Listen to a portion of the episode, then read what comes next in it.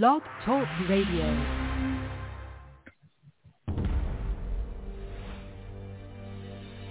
Hi, I'm Anson Mount, and I play Captain Christopher Pike on Star Trek Strange New Worlds.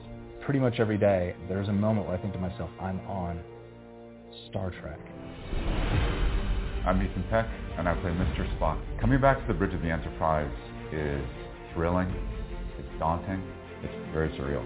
I'm Rebecca Romijn, and I play Una, also known as Number One. The character was originated by Majel Barrett Roddenberry in the original pilot of the original series, and now we finally get to really flesh out this character, and she's way more complex than y'all know. Hi, my name is Celia Rose Gooding, and I am thrilled and honored to say that I will be playing Cadet Nyota Uhura. I am so excited to be stepping into this legacy. My name is Jess Bush, and I am delighted to announce that I will be playing Nurse Christine Chapel. I feel extremely honored. I'm Babs Olusanmokun. I will be playing Dr. Mbenga. I'm ecstatic. Hello, my name is Bruce Horak, and I'm thrilled to announce that I will be playing the character of Hemmer. I'm welling up with emotion as I say it. My name is Christina Chong, and I play La'an Noonien-Singh. I'm super excited to become a part of this amazing, diverse universe. My name is Melissa Navia, and I'm super excited to announce that I will be playing Lieutenant Erica Ortega on Star Trek Strange New Worlds. Feels really good to finally be able to say that. The cast that we were able to pull together for this it's exactly the kind of people you would have hoped you'd end up with on a high wire walk like this. Blog Talk Radio.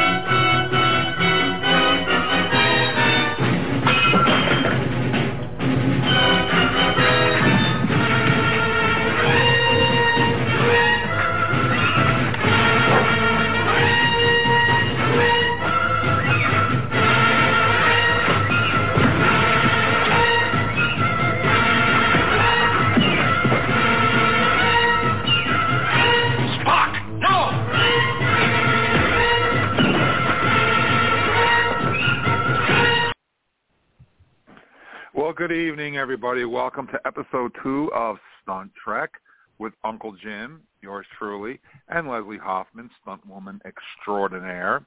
On this episode tonight, we're going to be talking about the Deep Space Nine episode, Rocks and Shoals. That was a season six episode where uh, Sisko's crew crash lands on a desolate planet with Jem'Hadar warriors suffering from Ketracel white withdrawal. This was a pretty decent episode. Um, it dealt with drug addiction, and uh, we also got to see, you know, how our crew dealt with something like drug addiction and what actually happened to the Jem'Hadar soldiers as they ran out of Ketracel and how weaselly and uh, backstabbing and wormy the Vorta really was. Because uh, the Vorta knew that that there wasn't enough Ketracel to keep the Jem'Hadar soldiers going, and she just kept lying to them. And of course, they fight to the death. So they were either going to die or they were going to kill you. And even if they killed you, then they were going to die. So either way, um, there was no good way out of it. But Sisko and the crew uh, managed to pull pull a win out of their hat. Uh, you know, not a bad episode. I I enjoyed it. Um, it was a season six episode, and um, yeah, it was right in the middle of the Jem'Hadar War with the Federation. Uh, the the uh, Defiant, I believe the Defiant, I forgot how they actually ended up there, but I think the Defiant got in a battle with a Jem'Hadar uh, ship, and they ended up both damaging each other and crashing on the planet simultaneously, and that's how they all ended up there together. And the Jem'Hadar soldiers decided we're going to hold this for um, the Dominion, and so that's why they decided to fight to the death. And and the ending, they had a pretty decent ending. The way they wrapped it all up was in classic Star Trek style. So um, I'm just waiting for Leslie to get here. She'll be along momentarily, and then we're going to start talking about some behind-the-scenes stuff, some of the stunts that Leslie did in this episode. Um, she actually doubled as a Jem'Hadar soldier, and she'll fill you in on that as well. Um, and but up here in the Northeast, we're having a snowstorm right now. But you know, what else do we get up here in the Northeast? I'm up in Vermont, and Leslie's Leslie's up in uh, Saranac Lake, uh, actually further up north than I am here. But looking out my window right now, we got some snow coming down at a pretty good clip. It's pretty windy and pretty cold. So usually Leslie, whatever we're getting down here, Leslie's getting it worse up there. So um, I'm sure she'll be along any minute now. So in the meantime, uh, you're stuck with me, and uh, I wasn't on Deep Space Nine, so I can't really talk about it. Um, anyways, but I have no problem chatting with you guys. You know, in the meantime, while we're waiting for her to um, to get here. But the phone lines are open, and you can call and ask Leslie a question if you'd like. And here's a little ditty that um, my friend Eric from Trek Talking wrote for us.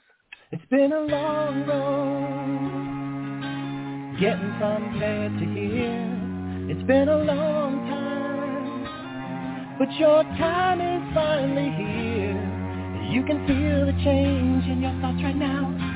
Nothing's in your way, and they're not gonna hold you down no more.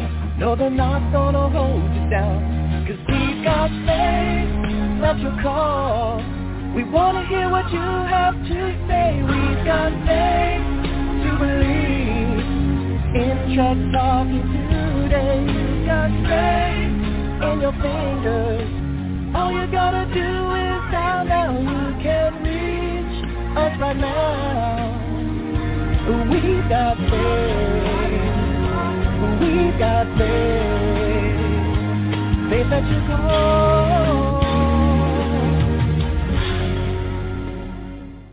And of course, that number is six four six six six eight two four three three. That's six four six six six eight two four three three. We are live right now, Sunday night from 7 p.m. to 8 p.m. Eastern Standard Time.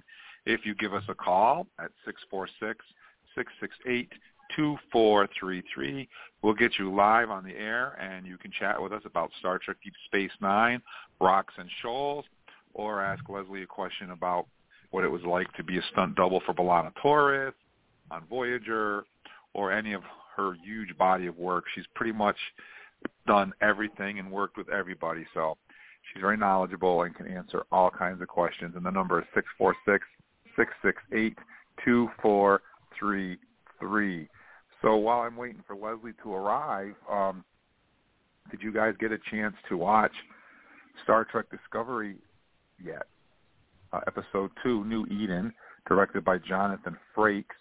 Um, this episode uh, dealt with faith and religion. Very good episode, I thought. Um, if you'd like to call and chat with me about that, give me a call at six four six six six eight two four three three, and we can chat a little bit about that while we're waiting for Leslie to arrive. Or you can join us on Trek Talk on Thursday night from 7.30 to 9.30 when my Trek experts will be with me, and we're going to delve into that episode as well as the episode of The Orville, which just aired as well. Um, so the number is 646-668-2433, and give me a call right now, and we'll talk about Discovery if you'd like, or we could even chat about The Orville a little bit. We can talk about that too. Um, whatever you want to talk about, give me a call, 646-668-2433 and uh, we can talk. So I thought Jonathan Frakes did, did his usual excellent job of directing. Um, he's such a great guy. I've met him a couple times at some conventions. Um, the first time I had the pleasure of meeting him, uh, my wife and I uh, went all the way to Boston. It's about a four-hour ride from where we are up here in Vermont. We got down there. We went to the convention. We had a good time, and uh, Frakes never showed up. And everyone at the convention was standing around waiting and waiting and waiting, and no Frakes. Uh, they closed the dealer's room because they had a wedding coming in. So they shut the dealer's room and started taking all the stuff out and putting up chairs and stages, and still no Frakes. So people were like, "What's going on?" You know, and so uh, fans were getting upset. So they said, you know, go out to the back parking lot. So they had all the employees move their cars out of the, the back parking lot, the employees' parking lot, which was behind the hotel and down this little hill. And you know, here we are out in the back, like four or five hundred Star Trek fans, you know, dressed up as Klingons and Starfleet officers and Andorians and Orion slave girls and whatnot. And everybody's just hanging out in this parking lot. And uh, pickup truck comes driving down the road into the parking lot and stops. And a guy with a bullhorn jumps out and gets in the back of the truck and says he has Jonathan Frakes with him. And apparently there was a delay with his plane and he didn't get there in time. And so that's why he was late. And the hotel had booked a wedding, so they had to empty the room out for that for the wedding that was coming in there the next day. And so we sat on the floor uh, on the parking lot, Indian style, around this pickup truck.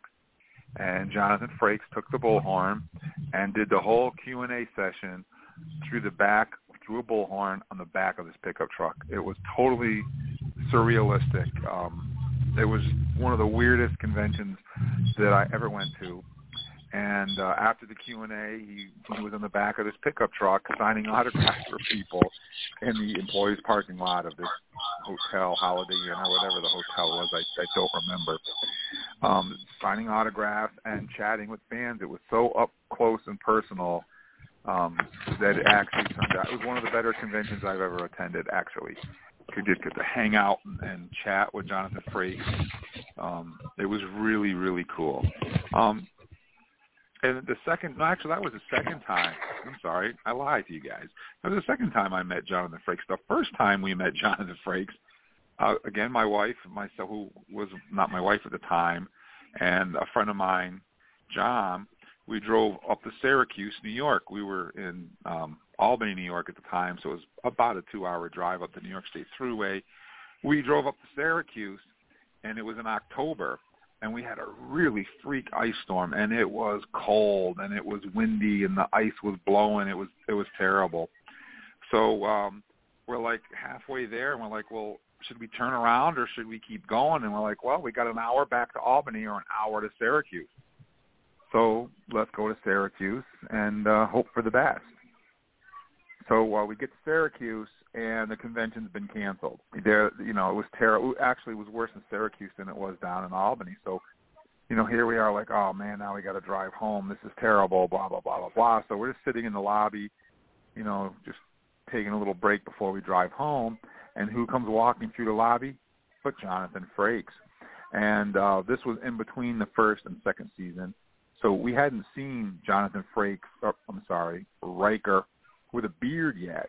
So he's walking through the lobby, and my buddy John and myself, and we're saying, "Hey, isn't that Jonathan Frakes? He's got a beard." like, yeah, yeah, yeah, yeah, that's him. Now, my girlfriend, uh, my wife now, had a wicked crush on Jonathan Frakes, and that was pretty much the reason why we went up there because I figured, you know, if we go to a convention and Karen actually wants to go to it, then we're going. So we went up there to meet Riker because my wife wanted to, my my girlfriend wanted to. So we went over to talk to him, and the guy running the convention was a real idiot. He says, "We don't have time for this. We got to get him to his room." Blah blah blah. And he's shooing us away. Well, since the convention was canceled, they had all the chairs set up in the ballroom, but there was no one there. It was just just all these empty chairs and an empty stage. So um, Jonathan Frakes says, I, "You know, these are my fans. I've always got time for my fans." And we go into the ballroom. We, we sit down in his chairs there, and he just talked to us for about five or ten minutes, just one on one. It was so cool. First thing he says is, "What do you guys think about the beard? Do you like it?" And he's stroking his, his beard a little bit, and we're like, "Yeah, it's pretty cool." And he's, "Well, you think I should keep it or or what?" And we're like, "Well, yeah, you know, it, it kind of looks good." And and a little did we know it didn't matter what we said because he was going to keep it anyways. But it was pretty cool that he asked us. And um, we asked him if we could get a picture with him, and he said, of course. So he put his arm around my wife and squeezed her tight, and she was beaming from uh, ear to ear because she, you know, got a hug from Reich from Jonathan Frakes. And my buddy took the picture, and we, we didn't get an autograph or anything, but uh, we shook his hand, and he thanked us for being fans of the show and that he appreciates us, and blah blah blah blah blah. And we shook his hand, and off we went. We're like, wow, that was so cool. That was definitely worth the trip up here. So when um, we go out to the car, and we get in my car, I had a, a big old 1975 Buick LeSabre, big car. You you probably could have slept, you know, eight people in the car. The, the back seat was huge. Um, you could lay down in the back seat and still, you know, have room. And we jump in the old bomb, start it up, we start driving. No heat. I'm, what? No heat. Um, I'm like the the heater failed. So um, it was freezing cold and no heat, which meant the the windshield was all fogging up. So we had to wear coats and hats and gloves and crack the windows so that the windshield wouldn't fog up, so we could see, and just kind of crawl down the Thruway, doing 40 miles an hour all the way from Syracuse back to Albany. It was a long, freezing cold, torturous trip, but we finally made it, and um, everything was everything was fine. We had a good time and got a chance to meet Jonathan Frakes. So the number here is six four six six six eight two four three three. If you'd like to give us a call and uh, say hello, we'd appreciate it. And uh, that's just Jamie in the background. Oh, don't worry about it. Six four six six six eight two four three three is the number. And I'm just wondering when Leslie's going to be catching up with us. I'm getting a little concerned now that that she hasn't called in yet. So let me go over here to Facebook, guys, while we're talking to you, and I'm going to shoot her a message and see what's going on, where she is, um, and see if she's going to join us or not. It'd be terrible if she didn't, but let me give her, shoot her a message here, live on the radio, and see what's going on. Um, see what she says. Okay. I'm messaging her right now, guys. See what's going on. Six four six six six eight two four three three. I'm dying without you. see if she what's going on. Anyways, um, okay. We'll uh, send her another message. I just sent her a message. I'm dying here without you, Leslie. Please give us a call. You know,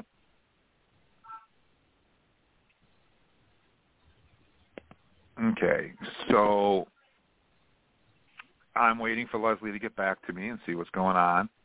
Um, maybe maybe she lost power up in Saranac Lake. Maybe the storm is worse up there than it is down here. I don't know. But uh, anyways, six four six six six eight two four three three is the number here. Give us a call and we'll chat. We can talk about Jonathan Frakes. We can talk about Discovery. We can talk about Orville. Uh, whatever you want. Six four six six six eight two four three three. So and those were the two times that um, that my wife and I met Jonathan Frakes. Um, another time we went to meet Patrick Stewart, and this was very very early. This was like the first season of TNG, and in fact, it was Patrick Stewart's first Star Trek convention, and it was all the way in um, Pennsylvania. It was in um, Harrisburg, Pennsylvania, and it, and it took us about eight hours to drive there. But this was the captain, so we made the trip and we get down there and we it was it was in an old um like um armory type of a place with a stage and um an auditorium and the dealers were out out in the hallway. So we get out there and they had no this was so early in TNG's run that there was even nothing there from TNG it was all TOS everything. Kirk and Spock and McCoy and all that stuff. There was nothing TNG there at all. And um so the only thing I could that I could buy was a poster for Encounter at Farpoint for the video release of Encounter at Farpoint to have him sign, which of course I did. And but the the embarrassing thing, the reason why I bring it up is because when Patrick Stewart took took the stage, the fans started booing. You know, they booed Patrick Stewart. Can you believe that? Booing Sir Patrick Stewart, but they did. I heard it with my own ears. I was there. and um, he came out and at this point he was you know he said that he was a Shakespearean actor and he was trained to project so he didn't want to use a microphone he did he did most of the convention without a microphone um finally he broke down and, and used a microphone near the end and did you know answered questions and the whole nine yards your typical convention. So after the convention after the Q&A was over we go wait on the autograph line. And when we got up there, I apologized. You know, I, I was embarrassed because Star Trek fans booed him, and I apologized for that. He, he signed my my poster, and then my buddy John that was with us had a cast photo with the crew, and Patrick Stewart pulled out a silver paint pen and went to sign the picture with a silver paint pen, and the pen exploded, and a big wad of silver paint ran out all over the picture. So Patrick Stewart apologized to my friend John, and he took his finger and he signed it like finger paint with silver paint on the picture. And uh, he, he was really cool and uh, you know very very cordial.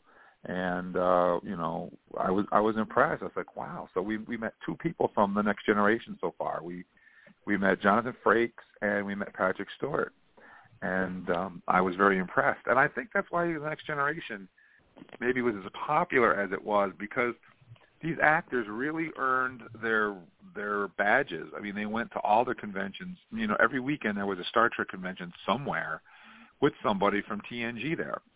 Well, we, we know we well we still had TOS convent, you know, at the conventions at this point in time as well, because we hadn't lost anybody yet. So we had you had TOS and TNG, and they were always at these conventions so you could pick who you wanted to see and where you wanted to go, and off you went. And pretty much that's what we did for most of the time. And um, you know, we just decided who we wanted to see, and off we went. So Denise Crosby, Tasha Yar, um, was at a convention up in Syracuse, and we decided, you know, to go see her. Well, in the, in the time that they planned the convention and the time that we got up there, she was dead, and she wasn't on the show anymore. And uh, you, you got to remember, these were the days before the internet, where everybody knew everything before it happened. Um, you know, most of the information that we got, we got from conventions.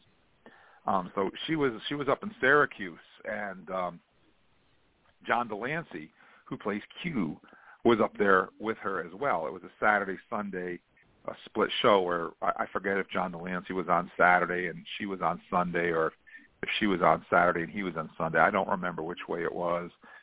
But at any rate, uh, we went up there to meet her and and John de Lancie, and she was saying that she left the show because she wanted to pursue a movie career. Uh, as far as I know, the only movie she made was Pet Sematary and nothing else besides that. And uh, John de Lancie, of course, was John de Lancie. If you've never met John de Lancie, he's Q, you know, and he said so in interviews. He's 99% John de Lancie, and you know, 1% Q and that's that's true. When you meet him, he is like talking to Q.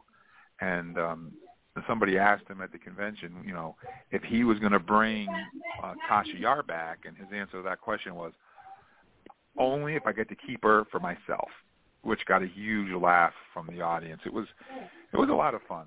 Star Trek conventions were different back then than they are today, and um, it was a lot of fun. Both John de Lancie and Denise Crosby were awesome. So, uh, Leslie, are you there?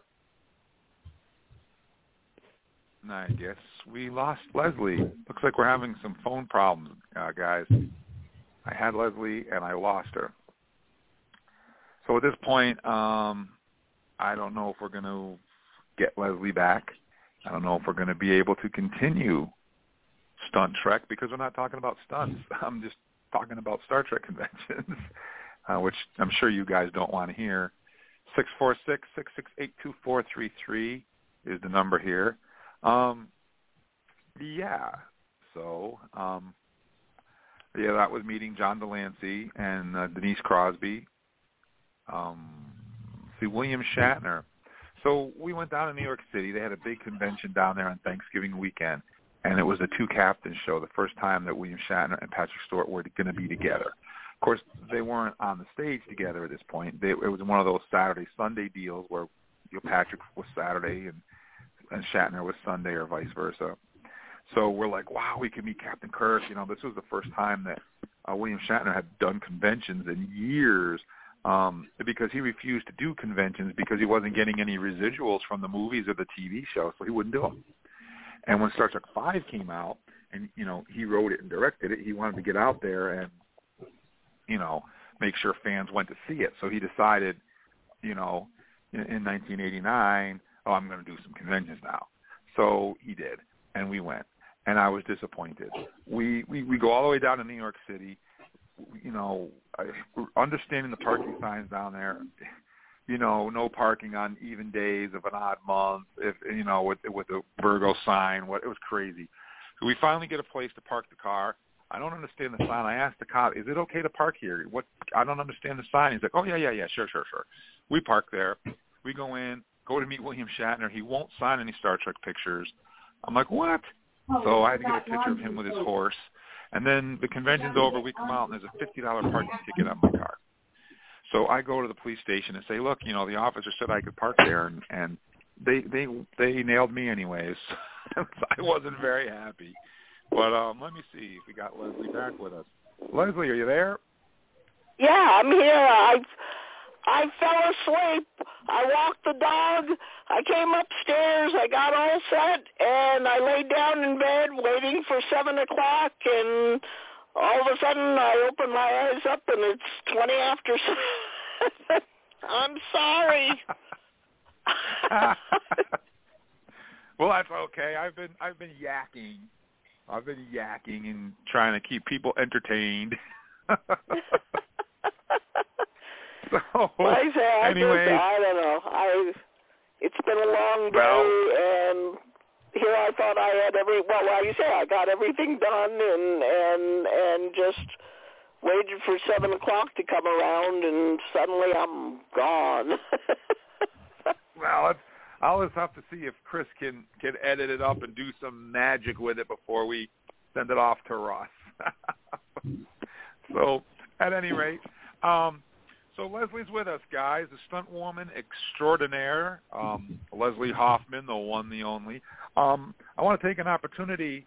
Um, last week on Trek Talk, and of course we wished Leslie a happy birthday, but this is Leslie's show uh, with all of Leslie's fans tuned in, so I want to take this opportunity to wish you a happy belated birthday on your show, Leslie. So happy birthday. And anytime that we wish anybody a happy birthday um, on Trek Talking or on Stunt Treks, we have to sing happy birthday in Klingon. So this goes out to Leslie on her belated birthday.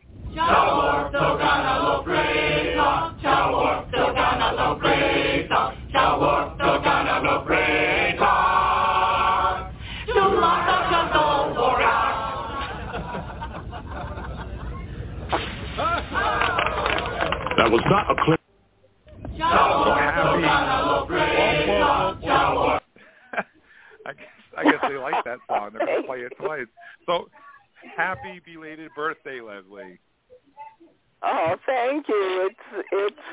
I don't know what it's been doing at your end, but today it's been absolutely snowing, almost whiteout blizzard up here. I was just I, when I was babbling at the beginning of the show, I was saying the same thing. I'm looking out my window here in Vermont, and it's windy and it's snowy and it's icy and it's just terrible here. So I can only imagine what it's like up there. Oh, so yeah, no, it it it's you know I I again I don't know how your winters have been, but what it does up here is it snows, it thaws, it rains, it snows, there's ice, there's snow, there's thaw, there's you just, um, I think two weeks ago we had uh, minus 18, and and then within seven days of that minus 18, we had uh, like 35 or 38 above. And it's going to be another cold one this week too. They're saying was it uh, Tuesday or Wednesday? It's going to be 32 below zero. So yeah, winter's really, really hitting us hard. So, anyways, uh, at the top of the show, I was telling everybody that we're going to be talking about the Deep Space Nine season six episode "Rocks and Shoals." and this is the episode where Sisko and his crew crashes on a desolate uh, planet with a Jem'Hadar ship, and the Jem'Hadar warriors, of course, are addicted to Ketracel White, and they're suffering from withdrawal symptoms because the Vorta doesn't have enough drugs for them. And this episode deals with with uh, drug addiction, and and it's it's a really a good episode. All takes place on a desert planet, and this I think this is one of the few times, and you, you can answer this question as well because because you were there. But I think this is one of the few times where Deep Space Nine actually went on location. Um, they weren't in a studio. no, actually, well, no, we we went on location several times. Uh, uh, the this gravel pit where this was filmed, I think they were only there maybe twice. And I swear both days that they were up there, it was over a hundred degrees. And the Jem'Hadar costume is the headpiece is one piece, and and the costume just covers the whole body and there's gloves and there's boots and I mean it, it it's like like putting your dog in a car with the windows roll up. I mean, so not only is it a hundred degrees, it's probably a hundred twenty, a hundred thirty degrees inside these costumes, and and the guys were just dying. I mean, there was no air conditioning on the location for these guys, and um, they actually brought in. I almost feel like they brought in like a refrigeration truck or something keep the guys cool. But but at first, these guys were just. Um, I mean, there was a place to sit down, but but just no no shade, no well, again no air conditioning, and and it was it was really killing them. I mean, I actually I remember Dennis Madalone cut a hole in the top of the Jem'Hadar head, and he took a bottle of uh, water and just poured it into the top of the head of the Jem'Hadar, you know, just to put water on his head. Uh, wow. But no, we we were up at Griffith Park. Um, um, uh oh, like I say, I just I was asleep. You were saying, Um, is it heavy, wet snow? And it also Look at the had to deal out in the backyard. with uh, the Jem'Hadars. Uh, it was the one where they went to the temple, and there was the big fight, and and um, uh, Jadzia and whatever they go running in to the temple. But we were up at Griffith Park, so oh, and also at Griffith Park is actually the this is really true.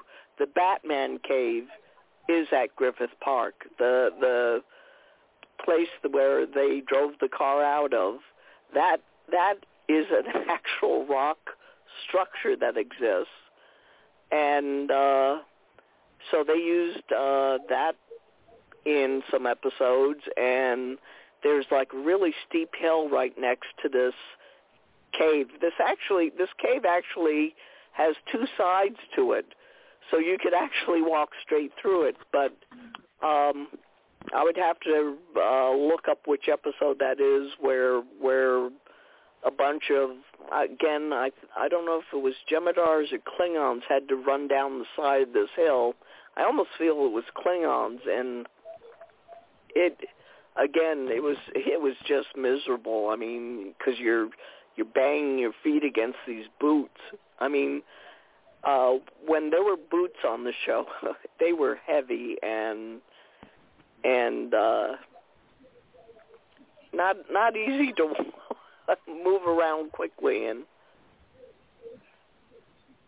Now um, we're gonna we're gonna take a quick, quick break here, guys, just so that that we have a place to edit, and then we'll be right back with Leslie Hoffman, stuntwoman extraordinaire. Don't go away. You're not exactly catching us at our best. That much is certain. I have a hunch that we'd all be a lot happier discussing this over dinner. What do you say? Oops, say that again. You guys like Italian? No. yes. Yes. no. No. Yes. No. Yes. I love Italian. And so do you. Yes. Okay, we're back with Stunt Trek and Leslie Hoffman, stunt woman extraordinaire. We're talking about Jem'Hadar boots, believe it or not. And uh, Leslie's telling us about about wearing Jem'Hadar boots, or was it Klingon boots? Or was it both well, boots? Um, I mean, Rocks and Shoal, they were definitely Jem'Hadars. The the run down the hill, like I say, I'd I'd have to go back and look it up, but I was out there and and like I say, whether it was Jem'Hadars or Klingons going down the side of this hill, I mean, you know, you could easily. I I don't remember anybody falling, but but this hill was so steep, you're slamming your toes against the front of the boots. I mean it. I mean it. It just was. Hey, that's. I guess that's what we're hired for.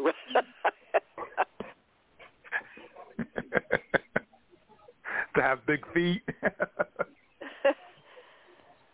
like um I'm trying to, you know, even like well, um actually if you wouldn't mind, I I'd like to switch our show since since I'm so late today and talk about rocks and shoals maybe next week that we could discuss it fully and just you know kind of jump all over the place since we seem to be talking about costumes is um when I did Blood Fever I also was in I don't know, they these must have been motorcycle boots that that wardrobe would get. For and, Jem'Hadar? No, no. When when I was doubling Torres in Blood Fever and rappelling down the side of the the, the cliff, I was in motorcycle oh. boots.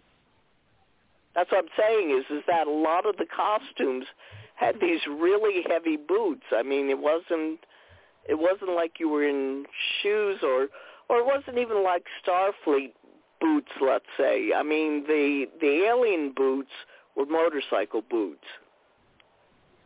You know, just made up to either you know if you were a Klingon, it would have the hook on the end of it. Um, I can't remember what the Jem'Hadar boot looked like, but but like I say, just really heavy boots. And I think I don't remember if we talked about this last week on or on one of your shows. It's the same thing like when you have the weapons is that um if a weapon is not symmetrical or top heavy or bottom heavy, it's very hard to do stunts. you know, if you can't if you don't have um an easy grip on it. I mean so so uh it's it's always good when when the different departments can get together before show and discuss um whether it be a weapon or something. Oh, one thing that I just remembered was uh when I used to double Torres, uh these Starfleet uniforms were really never made for your arms to go above your head.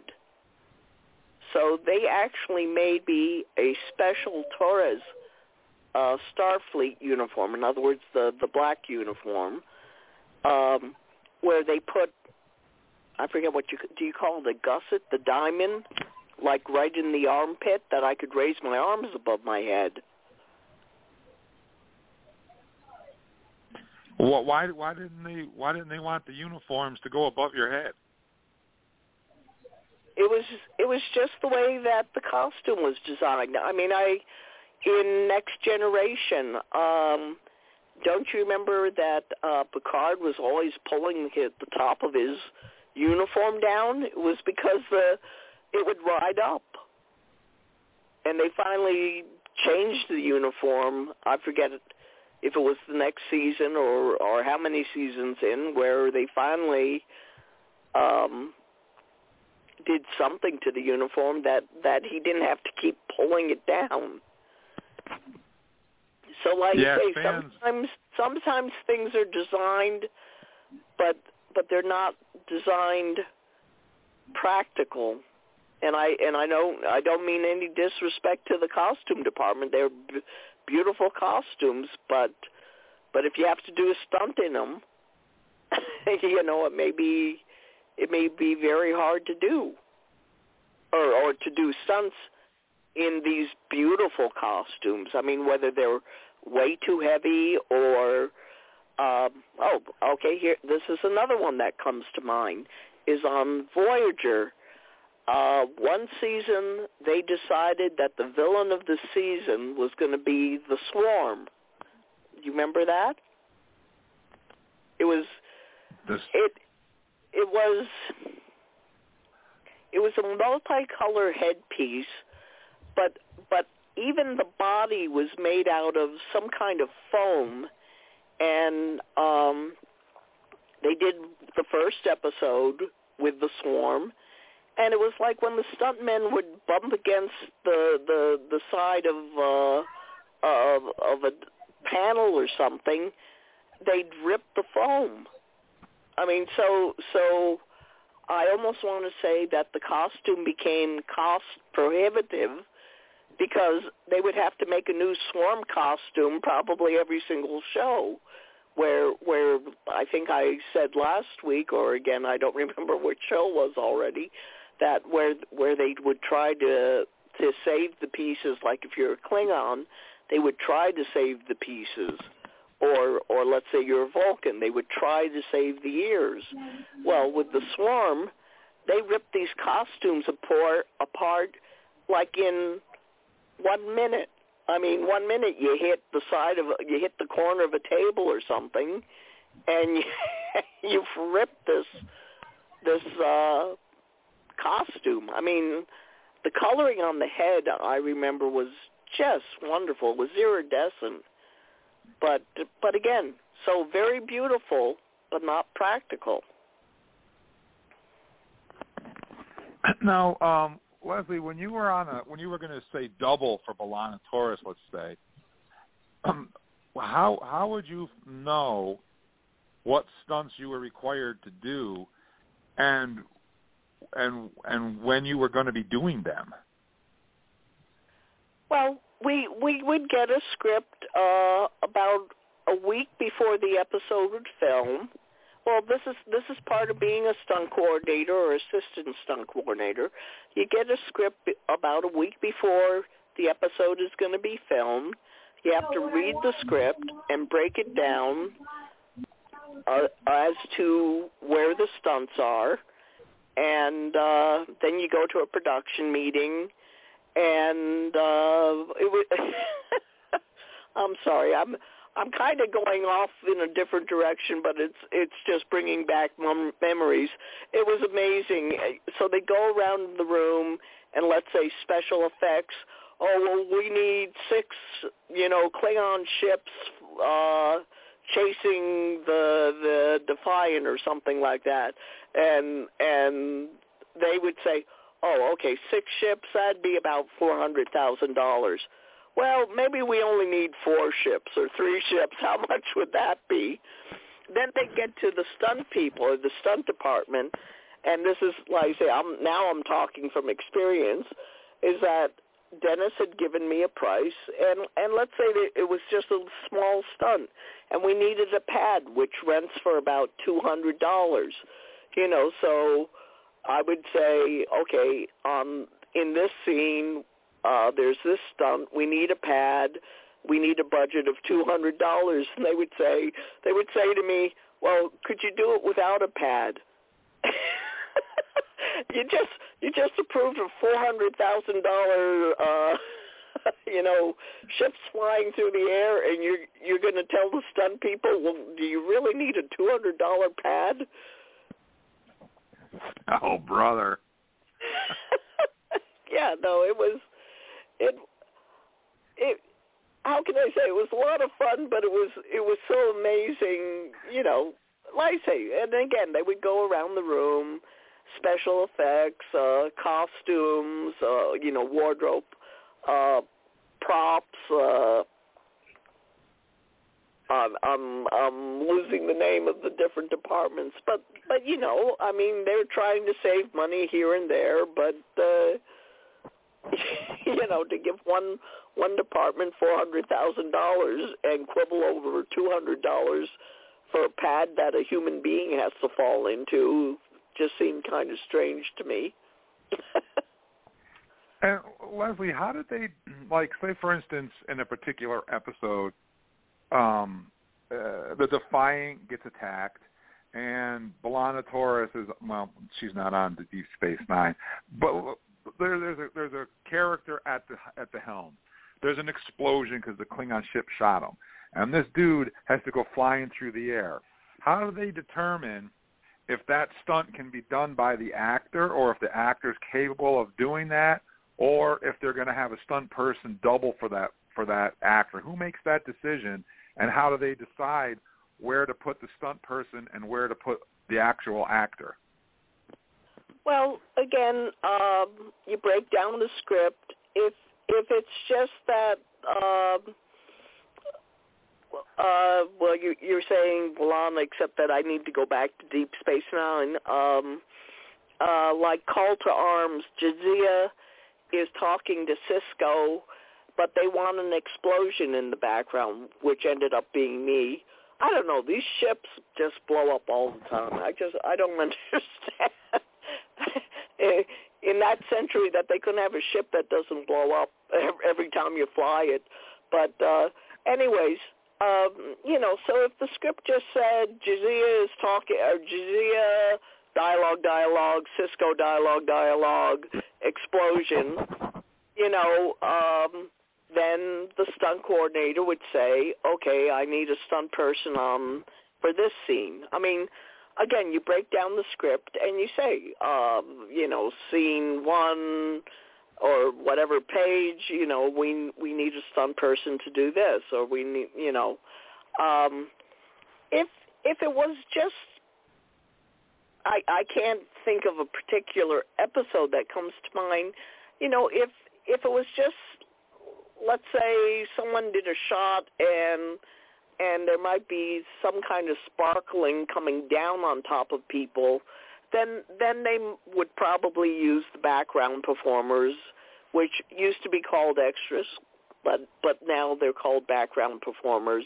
So you know they might say, okay, we'll have five background performers for this scene where where the sparks are just showering down.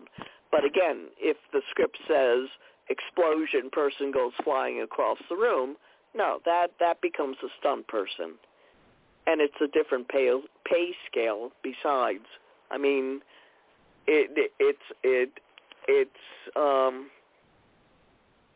two different. Well, there there were multiple people. I mean, is now you're you were saying how do you know when to use an actor, when to use a stunt person? if there's no dialogue, it's just cheaper to to use a stunt person to be that character. Uh, I was watching television uh, earlier this week, and again, I'm sorry the brain is not in gear right now, but it was the next generation, and and I happened to turn my head just in time. I was on the computer, but I turned my head just in time, and here is O'Brien telling this Starfleet uh, person to go look at something. And I look up, and it's my friend Tom Morga that that uh, O'Brien is talking to.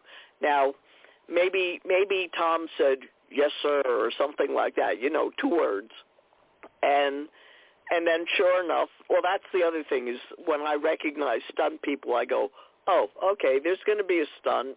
Somewhere along the way, there's going to be a stunt.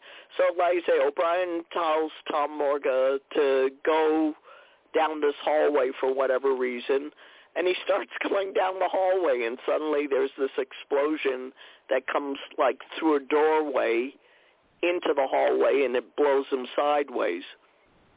So again, I mean, based on what the script wanted, was whether you use a background performer or you use um, a stuntman or in this case, you're not going to audition, um, let's say, straight out actors for the one line, yes, sir.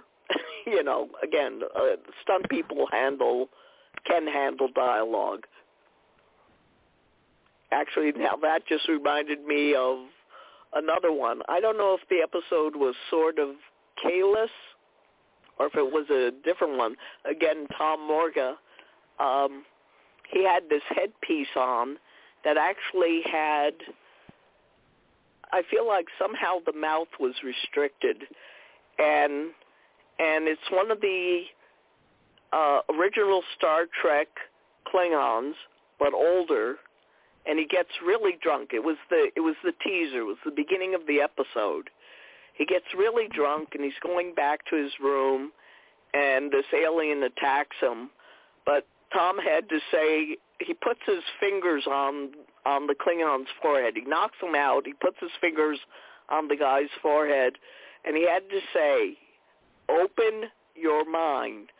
But with with all this makeup on him, it's almost like open your mind. so I don't know that. Um, which actually brings us into a different thing: is that if if you don't get the dialogue completely, there is looping. They will they will bring in an actor or stunt person after the fact if they completely cannot understand them and have them you know record re-record the dialogue and then just put it over the top of what they already filmed but i i think they actually used the footage that they filmed so to me i guess i i know what tom's voice really sounds like but again in your mind it, that's that's funny. Actually, uh, Tom's going to kill me. I hope he's not listening to this podcast. Is that uh, there was an episode of Voyager where, let's see, what or was it Voyager? Um, I'm sorry. Like I say, the brain is not working, but but no, no, it had to be Deep Space Nine because Worf threw a knife into, I think it was a Jem'Hadar, and and they what they did is what's called a whip pan, which is where Worf throws the knife, or Michael Dorn, however you want to say it, he throws the knife, but you don't see where the knife is going. You know, he just throws it. But then the camera quickly whips across to Tom, who already has a knife stuck or is sticking out of his chest. So so you see Worf, like I say, do this quick throw of a knife. I mean, definitely has a knife. He definitely has let it go. Uh, the camera swings across. Here's Tom with the the knife sticking out of his chest, and Tom goes, "Ah!"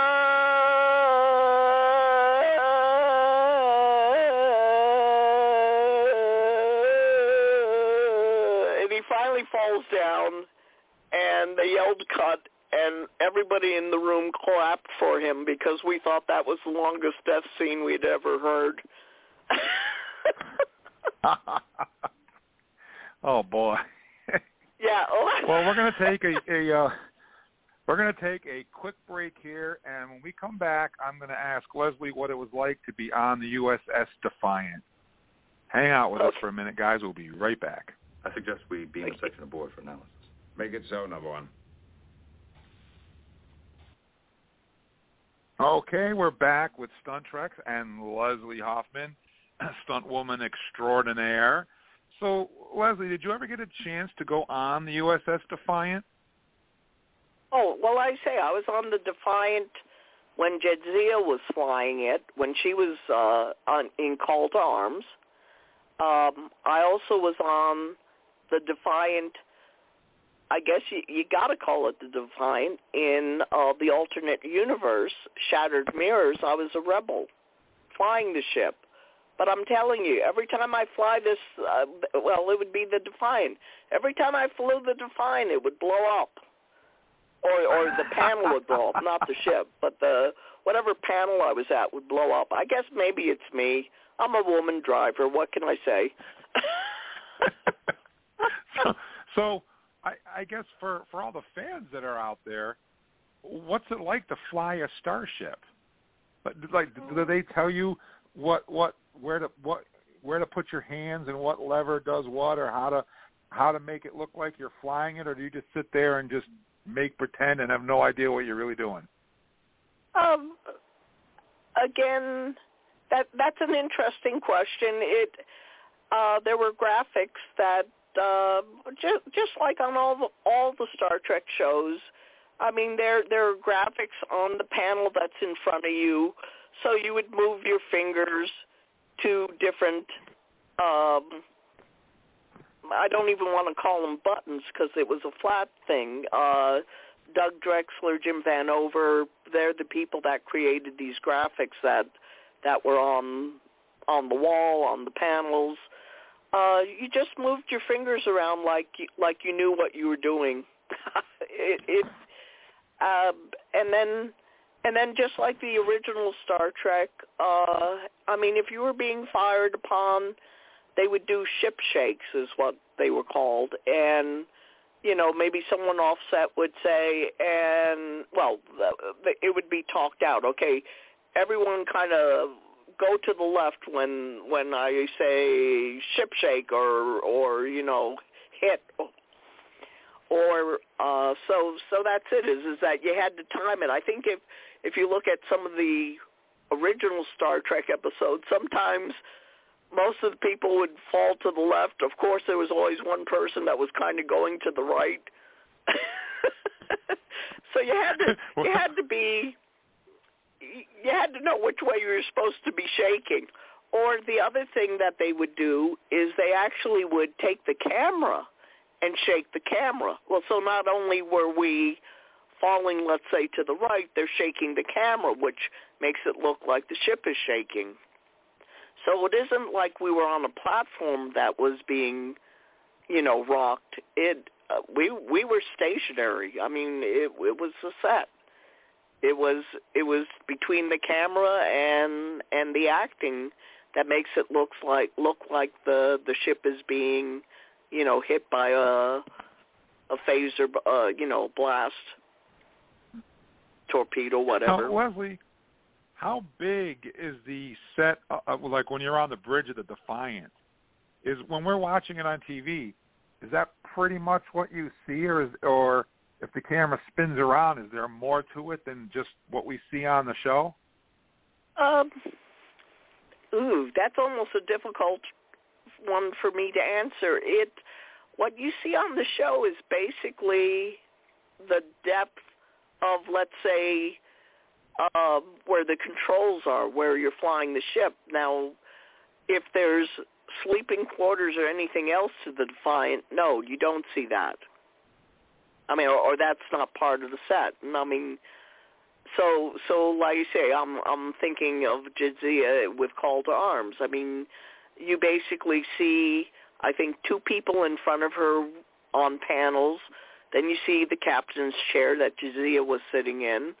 There's panels to I think the right and left, and then behind her there was like maybe a small inlet where there was some more panels on the wall and there was like a table and in call to arms I was doing something to the panels on the wall and then they explode and I go flying over the table. But but that's really about the size of it. I mean, um they don't create a full scale ship when they're just shooting like say operations or something like that. Um and then uh, the other thing is walls are removable. So depending on the camera angle they wanted, they may actually may take out, let's say, one of the side walls because they want to shoot her from the side as opposed to.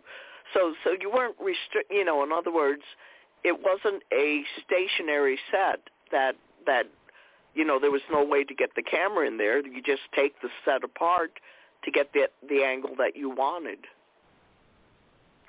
So it's not like like the Star Trek original series set tours up in Ticonderoga where you go down the hallways and here's a door to the engine room and here's the transporter room and it's not like that. It's just the set they need at any given moment. It's not the full ship. Well, what what James Cawley has created